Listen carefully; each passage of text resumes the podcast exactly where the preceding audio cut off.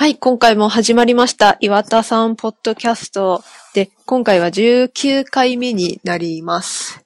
次で、ですね。次で20回目ですね。すごいですね。はい。確かに。はい。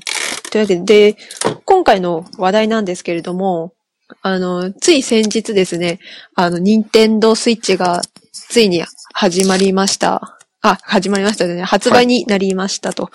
はい。はい。で、と今回はですね、あの、前後編ぐらいに分けて、あの、ちょっとサクッと、はいあの、スイッチに関する、また新しく岩田さんの情報がちょこっと出てきたので、それについてあ、話して。えいこうかなと思います。はい。と、まずはなんですけれども、あの、ニンテンドースイッチを触った印象ですね、ちょこっと話したいかなと思うんですけれども、ぜひ。はい。えっ、と、まず前提として言っておくと、えー、スイッチは買われましたか？はい。あ、あ、買われましたか？あ、そう買い、買いました。はい。発売日に。素晴らしいです。はい。発売日に。素晴らしいです。はい。僕は買っておりまあ、せん。買ってないんですか？はい。買ってません。あれ？えっと、まあ、まだいいかとあ、いう。なるほどね。え、ある、ある、あるあるで、ちょっと様子を見ようかという。そうですね。まあ、あの、まあロンチ付近なんで、まあ、仮に例えばゼルダとか買って、まあ、ゼルダはすごい物量なんですけれども、まあ、人間はいはい飽きというものもありまして、どこまで続くか、ね。で、まだまだ、そうですねもう。ソフトもはいこれから出てくるっていうところなんで、まだ、様子見の人もいて、うんまあいいかなと思いますね。なので、あの、僕は様子見の人の立場という感じうんで、ちょっと聞いていきたいと思いますので、はい。じゃあ、はい私の方が触った感じをですね。はい。と、お願いします。はい。あの、まずは、やっぱり、任天堂らしくないなってちょっと思ったんですよ。ほう。あの、というのも、あの、もう、あの、スイッチって、ドックっていう、まあ、テレビとつなげる箱状のものがあって、で、そこにスイッチ本体を差し込むと、テレビに画面が映る。で、そこから本体を抜くと、本体の画面に、まあ、シームレスに画面が切り替わるっていう、まあ、それが特徴の一つでもあるんですけど、なんかその手軽さが、な任天堂らしくないな、みたいな、なんか不思議な感じがしたんですよね。面白いですね。なんかあと、ジョイコンをくっつけて、あ本体にですね。で、それで、えっ、と、携帯モードで遊んだ時の感じとか。はい。まあ、あの、本体画面、本体、本体画面っていうか、あの、ホーム画面かな？に関しても、はいなんかね、すごく手触りがいいんですよね。まあ、それはある意味、任天堂らしいっていうところかもしれないんですけど、あの、ホーム画面とかもすごく、なんつうか、フラットな感じで、今時な感じで、ああ、なるほど。ええだーって、なんかそれも、今なんか任天、そこはなんか任天堂らしくないな、みたいな。あの、最、今までの任天堂っつったら、あの、DSi の頃ですかね。あれが、はいあれが2008年とかだったのかな、DSi。あの頃から、あの、うんうんうんまあ、iPhone とか Android とかに、あの、アプリが一覧で表示されますけど、あんな感じになって、はいはいはい。ああ、まあ確かに確かに。Wii だったらチャンネルっていう形で、まあ、アプリがこう、はいはいはい。ね、あの、アイコン上で画面にバーって並ぶっていう。そう、はいはいああいうのになってて、それは DSi も 3DS も Wii U でさえそうだったんですけど、あの、スイッチは確かにアイコンで並ぶんですけど、あの、はい。すごいあの、真四角の普通の画像がこう大きくバンバンバンって横に並んでいく感じ。あ。ーなんか、面白いですね。まああそこなんんが大きく変えてきたなっていうところの一つだと思うんですけど、うん。なんかそこが、なんか視覚的にもなんか今までとやっぱり違うと。うんうんうんうんなるほあそれが別に、あの、悪いってわけでも、はいはいまあ、はい。じゃあそれすごい優れてるっていうところでもないんですけれども。まあとにかく変えてきたっていうそうですね、視覚的に。とこですね。うんうんただ、あの、ホーム画面なんかにしても、あの、ちょっとあの、えっ、と、画面のちょっと下の方にですね、あの、アイコンがはい。いくつか並んでるんですね。あの、ニュースとか、アルバムとか、うんうんうんスリープとか。で、ただ、あの、そこのアイコンを押した時の効果音とか演出とか、そこは任天堂らしい部分だなっていうのは思ったんですよね。今度は、今度はらしいっていう部分ですね。まあ、要はあの、手触りがいいっていうところですね。うんはいはいはい。うんほだからなんか、ら、らしい部分と、らしくない部分が結構うはい。あって、でこれって本当に任天堂のハードなのかなみたいな。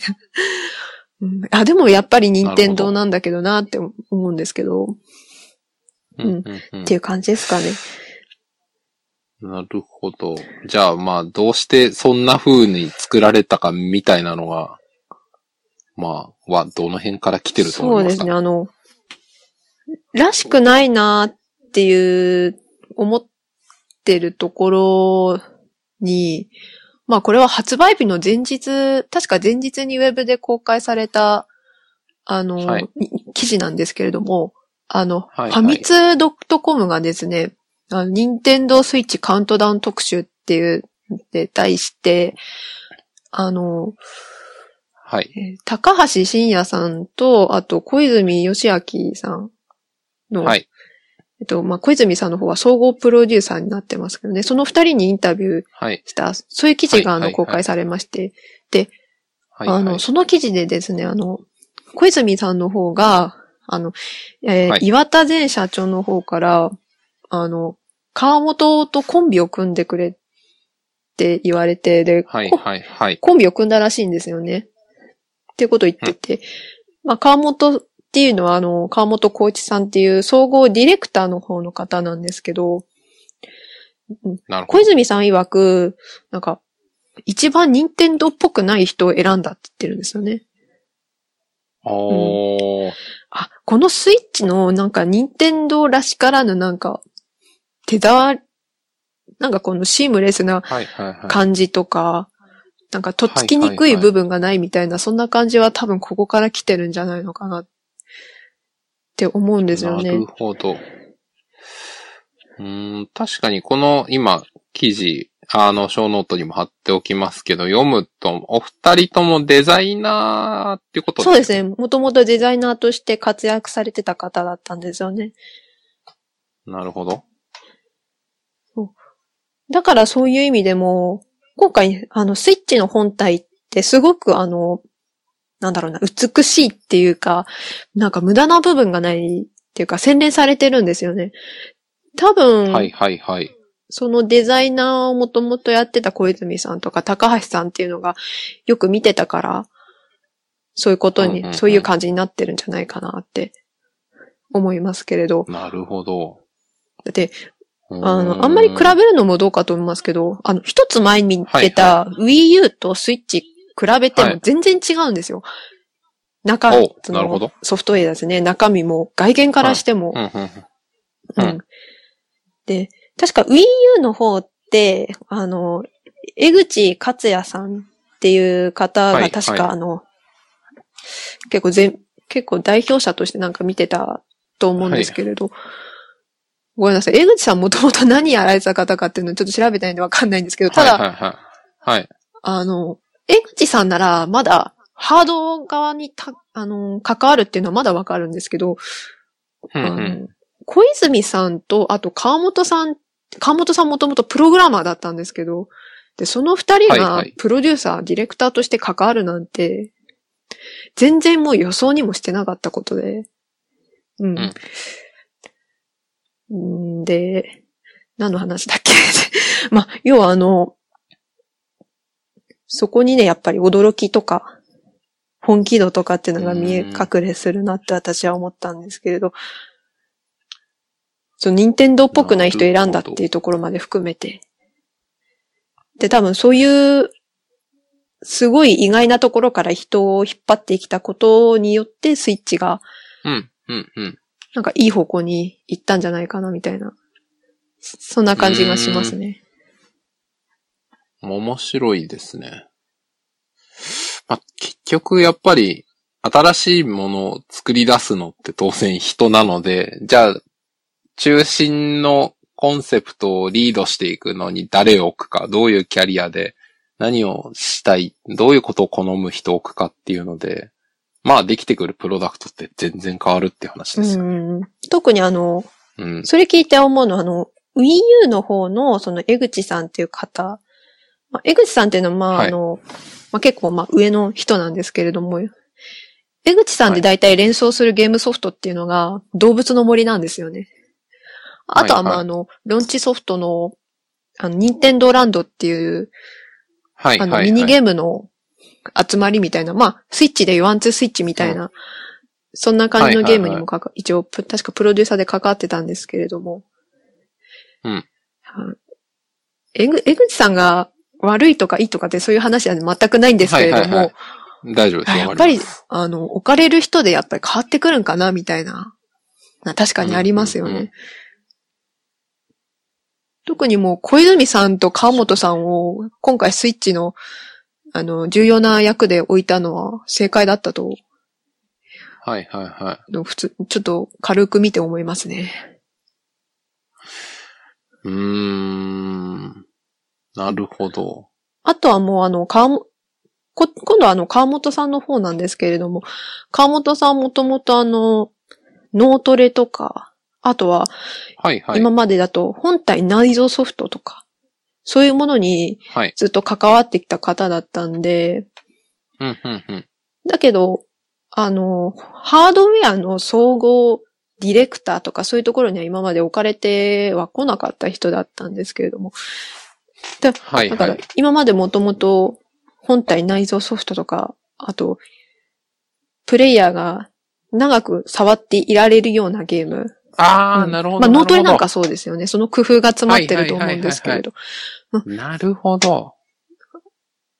まああとあの、私が絶賛してたミートピアのプロデューサーも、川本さんなんですけれど、あのゲームもすごく手触りが良くって。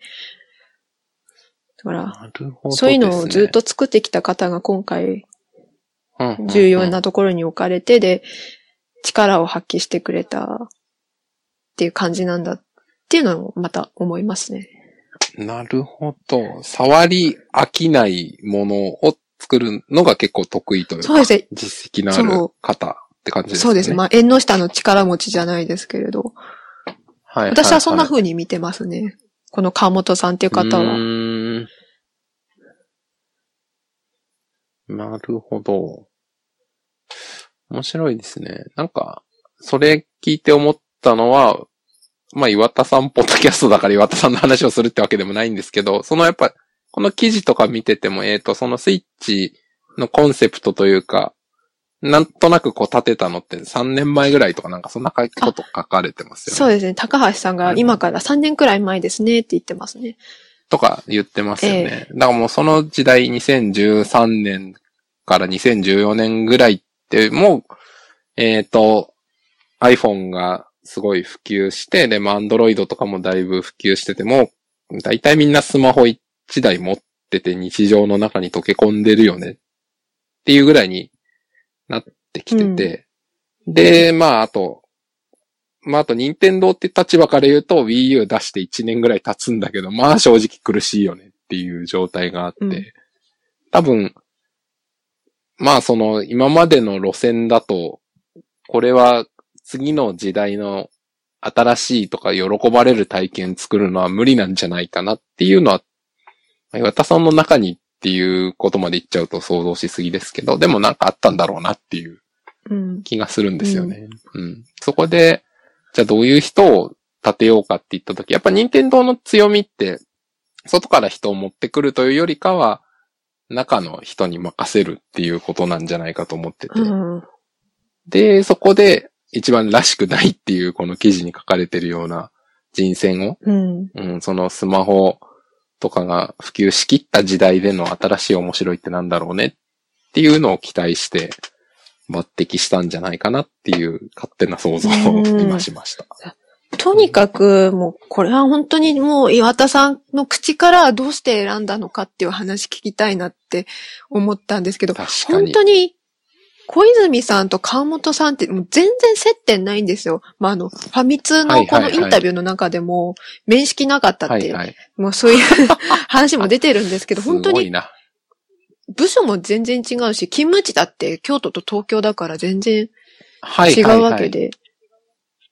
そう。なるほど。はあよく、まあ一番任天堂っぽくない人って言われ、で組ませるって言ったら、まあ確かにこの二人でっていうのは、まあ、うんうん、みたいな納得がいく点ではあるんですけれども、いやー、でもやっぱり、どうやって選んだのんだろう、みたいな、もうすごい興味があります。うーん。確かに。まあ、あと、まあ、その岩田さんの関わりがどこまでかはもちろん僕らわかんないですけど、なんかその、まあ、岩田さんとかの、例えば頭の中の社内のこう人材リストみたいなのがこうあって、うんで、この人ってこういうの得意だよねとか、まあ、こういう人なんじゃないかなっていうのが多分仕事を通じて蓄積があって、で、さらにそれの組み合わせってことですよね。この人とこの人組み合わせたらなんか面白いんじゃないかなっていう。うんうんうん。だから、スイッチがこう今、正直やっぱ今世の中でスイッチ結構評判いいじゃないですか。はいまあいろんなメディアとか人の声聞いても。だから、それのつながる第一歩の第一歩っていうのは、誰に任せたらこうなるかっていう、その経営者の読みというか、うんそういう部分から始まってるんだなっていうのを今話しててちょっと思いましたね。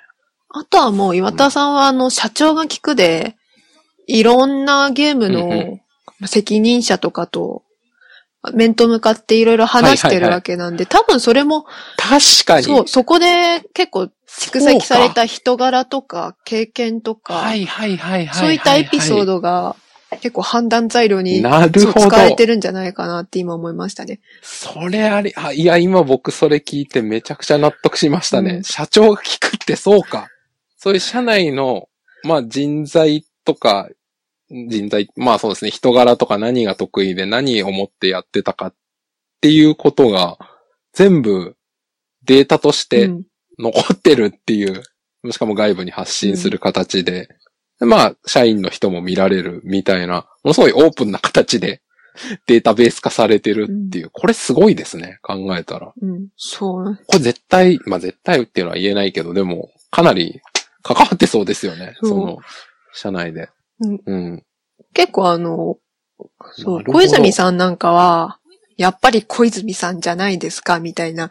小泉さんってね、はいはいはいあの、だロゼッタっていうマリオのキャラクターを黒猫にするっていうそういうエピソードが、それをなんか、黒黒猫だよねって、なんかそういう希望を出した人でもあって、まあ別にこう言葉にすると別にふーんって感じなんだけど、まあまあまあまあまあ。だけどやっぱりロゼッタっていうキャラクターを知ってる人とか、小泉さんっていう人を知ってる人とかは、あ、やっぱり小泉さんの仕業じゃんみたいな。そういう、あなたかみたいな。多分、そういうエピソードとかも聞いてて、岩田さんは、ああ、なるほどなって多分その時に思ってて。あと、川本さんは川本さんであの別に、はいあなたの仕業ですねみたいな、そういう話はないんですけど、ただ、はいはいあの、あれは、あの、の、ちょっとの、ちょっとシリーズっていうあの DSI の頃に、なんかあの、はいはいはいはい。ダウンロード旋盤でダウンロードウェアですよね。うんそうですねそれではいはいはい脳トレのゲームがちょっと切り売りされた時があったんですけど、その時の社長が聞くに出てきたり、あとは鬼トレで監修者として出てきたりとか、はいはい。あとは本体機能で出てきたことあったっけな。Wii の時にも確かこの人は出てきてて、その時あのチゃャンネルのやつだったんですけれども、その時にやっぱり、はいあの、なんだろうな、き心地よく、手触りよく作るっていう話をしたかどうかっていうのはちょっと今思い出せないんですけど、多分、でも、はいはい。そういうのを作ってきたっていう話を岩田さんの前でしてるわけなので、なるほど。だから、実際に面白いエピソードを二人とも岩田さんに対してはい話してるはいはんで、い。なるほど。私も自分でさっき、今まさに思いついた。社長が聞くだといや。でもね、それですよ。うん。それ面白いな。いや、なんか、うん、すごい腹落ちしました。まこの人って指名するには、やっぱり、今まで何かしら理由があっての上でのその指名だから、じゃあ一体何があったんだろうと思ったら、あ、面談とかかなと思ったら、あ、社長が聞くか、みたいな。うんうん あ、そうなのかな確か。に。面白いですね。いや、でも、それはあると思いますよ。うん間違いなく。うんうんうん。いや、たまあ、任天堂もその、社員数千人いる会社だから、当然、面談って言っても、社長は全員の面談をできないわけじゃないですか。その、かの岩田さんの有名な春研究所時代には、数十名の社員全員と一対一で面談したっていうで、それ、それやって、まあみんなの気持ちとか、その仕事に対する熱意を、あの、自分でも理解するようにして、そうすると、社員の人もみんな、あ社長聞いてくれてて嬉しいな、頑張ろうっていう風になったっていう、まあ、かの有名なエピソードがありますけど、うん。それってやっぱり、数千人の会社じゃできないし、多分できるとしたらせいぜい部長級とか、そうですね。そ。の、組織図の中での上の方になっちゃって、現場で面白いものを実際作ってる人のをオフィシャルに聞く方法って、まあ、任天堂に限らず普通は持ってないんですよね。うん。でもそれを社長が聞くっていう、いや、これはあの、ゲームの裏側を伝えるコンテンツを作るからっていうことに、ことにしてっていうか、まあ実際そういう目的なんですけど、そうやって現場の開発者の人たちを何十人もこう、タイトルごとに読んで話を聞くっていう、それ自体が、社内の中の面白い人を発掘して、社長が自ら認識するっていうことに使えてたっていう仮説はすごい、うん、うん正しい気がしまうん。す。いうん。やー、面白いですね面白いですね。いやー、まさか。いや、やっぱ社長が聞くって僕も今日の今日まで思ってましたけど、あれはその、なんでしょうね。えっと、ゲームメディアとか、あと CM とかでは伝えきれない形でのマーケティングの方法だとうんずっと思ってたんですけど、まさか新しいプロダクトの開発に使えるとは。いや、ほん本当そうですよね。はあ。そうか。いや、めっちゃ納得しちゃいましたね。ええ まあ、社長が聞く自体も2006年の暮れからやってて、はいはいはい。で、まあ2005年までですか。で、うん。まあ9年やってて、えたもしかしたらスイッチ以外にも、もしかしたら、あのプロジェクトのうん。人、責任者の指名とかにも判断材料とかに使われてたとか、はいはいはい。もしかしたらあるかもしれませんよね。まあ、あったとしても、出てこないでしょうけれども、岩田さんが仮に今生きてたとしても、うんうんうんうん。ただ、この見方は自分で言ってもなんですが、面白いですね。うんうんうん。面白いですね。うん面白いですね。うんいやー、面白いですよ。うんうん。やっぱり、あれですよね。その、任天堂のビジネス、まあゲームビジネスって、その山内さんの、山内前、前、前社長か、もう元社長というべきか。ね山内元社長とかの時からずっと言ってるように、まあ当たるか外れるかなんてわかんないし、まあとりあえずやってみて、で、1個か2個、10個ぐらいやったうち1個か2個ホームランが出ればそれで会社が成り立つよっていうビジネスじゃないですか。っうん。てなってくると、やっぱり常識的にこう積み上げとかロジックでこうでこうでこうだっていう部分だけだと多分なかなかホームランって出なくて、うん。なんか、会社の中でさえ、え、その人持ってくるんですか？とか、そんなことするんですか？っていうような突っ込みを受けるようなものうん。であればあるほど、ホームランを打つ可能性がうん。眠ってるっていうか、あるっていうビジネスだと思うんですよね。うん、だから、そういう意味で、会社の中でも、とか、当人でさえ、え、僕ですか？みたいなうん。ところを持ってくるっていうのが、でもやっぱ、その岩田さん的にはその手触りの良さみたいな部分に通じる、うん。その資質っていうのを期待して、うん。まあやってみてよって言ったっていうことなのかなっていう気がしますね。うんだからそういう意味では、あの、話は全部山内さんの時から繋がってるなっていう気はします。ああ、そうですね。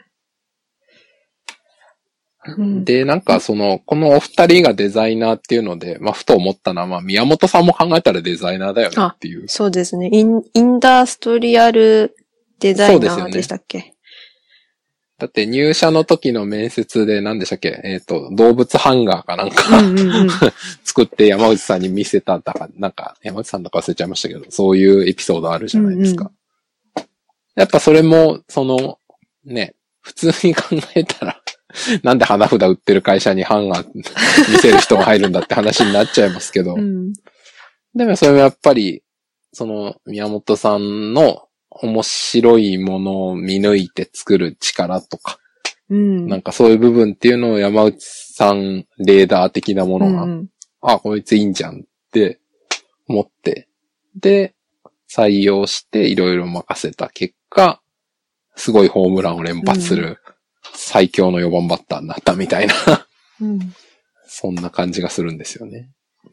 なんか、あとあれですかね、あの、自分はこうしたいっていうところが、なんか明確なのかなっていうのがちょっと思って。特、に、まあ、あの、絵描き、絵を描くかどうかわかりませんけど、小泉さんなんかはあの CG デザイナーでキャラクターのモデルを作ってたりとかしてて、高橋さんはどうだったんかなデザイナーっていうところでしかちょっと止まってて調べてないんですけど、ただ、そうですね、はいはい。小泉さんもともと CG で、CG デザイナーでキャラクターのモデルを作って、あとなんかキャラクター。自身のなんか、あの、デザインもしてるのが、はいはいはい。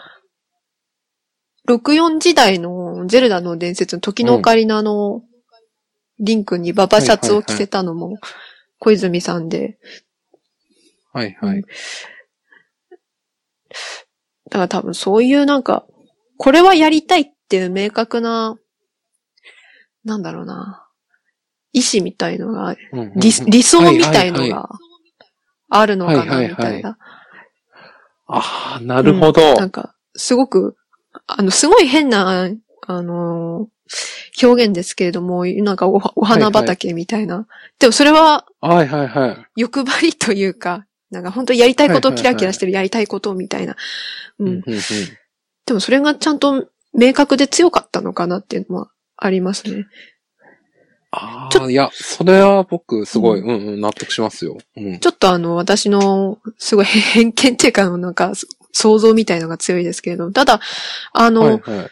携帯モードとテレビモード、TV モードですかあれの切り替えっていうのが岩田さんが強く推してた部分であって、はい。だから、その強く推してた部分があったから、ちゃんと実現してるのかなみたいな。これだけは譲らないみたいな、はいそんな感じだったと、だったんじゃないかなって、うんうんうんいろいろ話聞いてて思うんで。あーまあ、その、携帯モード、なんか持っていくときと、えっ、と、あの、ホホルダーっていうそう、かあの、ドックですね。あ、ドックですね。ドックにはめて据え置きにみたいな。そこは両方できるようにっていうのは岩田さんが結構。そうですね、押してた部分らしくって、なるほど。なんか今、そのエピソードを聞いて、やふと山内さんがその DS の時に何でしたっけ？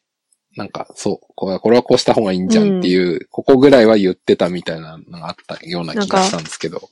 なんか2画面のアイデアが確か山内さんで、あ、そう、そうですよね。そっかそっか。うんそうですよね。あと 3DS の 3D 機能も飛び、飛び出さへんのかっていうので、はいはい、はい。さなんかそれで採用につながったみたいですけど、まあ 3DS に関しては、最後の方はもう 3D 機能があんまり使われない感じだったんですけれど、まあまあまあ、まあ 2DS なるものもありましたけど。まあ別に悪い機能ではなかったですけれど、夢がありましたし、はいはいはい。いや、なんか、あの、それを聞いて、やっぱ、山内さんって、えっ、と、自分、ご自身は全然、えっ、と、技術的なことはわかんないって言い切ってる人だけど、とにかくでも、えっ、と、お客さんが求めてるというか、お客さんに受けるものを出すのがビジネスだよねっていう哲学がすごくはっきりしてて、で、社員に信頼してどんどん任せるみたいな人だっったっていうふうに僕は認識してるんですよね。うん。うん、で、岩田さんはご自身が、まあ、バリバリの技術系でずっとプログラム書いて、それこそ、まあ、ゲーム業界随一と言われるぐらいのプログラマー。で、基本的に自分で作り上げてくる人だって、で、まあ、そのハルケンの機器とか、うん。いろんなことがあって、マネジメントっていう方がだんだんだんだん増えていったっていうことだと思うん。で、まあ、だからそういう意味で山内さんとキャリアっていうのは違うんだけども、なんかその、スイッチを作る上で果たした役割みたいなのは、もう基本的には抜擢した、社内でもえって言われるような組み合わせというか、人に任せて、だけどここだけはちょっとこういうこだわりがあったらというか、これの方がいいと思うよって言って、でもあとは基本全部任せるっていう、なんかものづくりのマネジメントって部分が、なんか山内さんと、もうすごい僕のこれ勝手な想像入ってますけど、なんか、ちょっとシンクロする部分があるような気が今、すごい勝手だけどしました。うんうん、だそうです。はい。うん。まあ、あの、まあ、スイッチ自体、今は、あの、まあ、成功というよりかは、まあ、好評、好調みたいな。まあ、今ちょっとあの、し、はいはい。なんか、毎週毎週出荷は続けてるらしいんですけど、まあ、品不足で、そんな伸びてる、すごい伸びてるってわけでもないらしくって、まあ、これからあの、まあ。一応まだローンチ付近で出たソフトしかなくって、これからスプラトゥーン2とかも出てきて、ん。そうですよね。ちょっとまだまだこれからかなっていうところなんで、うんうんうん。これから、まあでも。う、ん、うん。あとはまあこれから、その、内部ですかね、内部システムっていうか、今あの、ホーム画面でできることって本当に最低限のことしかできないんで、あ、そうですね。そうですね。へえ。あの、アルバムとか、あの、e ショップとか、はいはいニュースとか、はいろいろあるんですけど、Wii U の頃と比べると、なんかちょっと物足りなさあるんですよ。ただ。あの、最低限のところはちゃんと作られていて、で、なおかつとてもあの、あの、軽快に動くっていうか、Wii U の時は本当にホーム画面に行くのでさえ、ロードが、ロード時間がす結構あって。あの、スイッチは本当に軽快で、待つとしてもほんの一瞬みたいな感じでね。はいはいはい。おー、面白い。そうです。ね。だから、中身は少ないけど、うん今はすごく、うんうんうん。まあ手触りがいいっていう感じで。ただまあそこからはいはいはい。e ショップの機能も本当に最低限なんで、はいそこからまた機能が増えていくのかっていうところもちょっと注目したいところだなっていう感じですね。ね。なるほど。へえ、面白いですね。なんか、そっかそっか。でも、あ、で、でもっていうかなんだろう。その、作ってる方々が結構、まあ、うんと、手触り感みたいなのにこだわってるのだとすると、増えるっていう方向にはあんまり頑張らない可能性も結構あるなっていう気はします。うんうんうん。なんかその、まあ、現代のものって多くはそうだと思うんですけど、機能が多いから本当に便利かっていうとそうじゃないものっていっぱいあるじゃないですか。リモコンとか。そんなにボタンいらねえよみたいな。まあね、なんか、うん。ただ、まあ、そうなんですよね。あの、まあ、これができたらいいなっていうのは今のところ感じないので、うん、うん、うん。うーん、だからもう本当に最低限だな、みたはいいな。はいはい。ただなんかあいの、や、うん、うん、うんなん。かいろいろなんか内部のなんか特殊コマンドとかなんか、なんか噂があるみたいで、ちょっともしかしたらこれからちょこっと増えるかもしれない。うんうんうん可能性はなくはないって感じですかね。なるほど。まあ、あとはあの、あの、据え置き機のサイクルがあるじゃないですか。ええはいはいはい。であの、Wii が2006年で、Wii U がはいは2012年。12ですだか、からだいたい6年。年の期間が空いてるんですけれど、はいはいはい。あの、はいはいスイッチは、あの、全然じゃないですか。5年も経ってない。うんまあそうだからそういう意味でもか期間が、まあ、いつもと比べて足りなくって、だからそんなに多く作ってる余裕がなかったっていうのも、ある意味あったと思うんですね。まはいはい。あ、それがい。悪い方向に出てるっていうのは、あの、今、まあ感じてないんで大丈夫かなとは思うんですけれど。まあ、うんそういうのもあったんかなっていう感じですかね。なるほど。うん、うん、うん。まあ、じゃあ、引き続きスイッチがどうなるか。そうですね。ちょっと、注目っていうところです注ね。目ですね。はい。うんうん、はい。という感じで、あの、スイッチ発売、まあ、直後っていう感じではいはいいろいろ語れたかなと思うんですけれど、はい。まだね、あの、ゼルダの方で岩田さんの話が残ってるんですけれども、それはまたあの、次回できたらなと思います。わかりました。じゃあ今回はこれで終了ということで。はい。じゃあ、はい。はい、ではありがとうございました。ありがとうございました。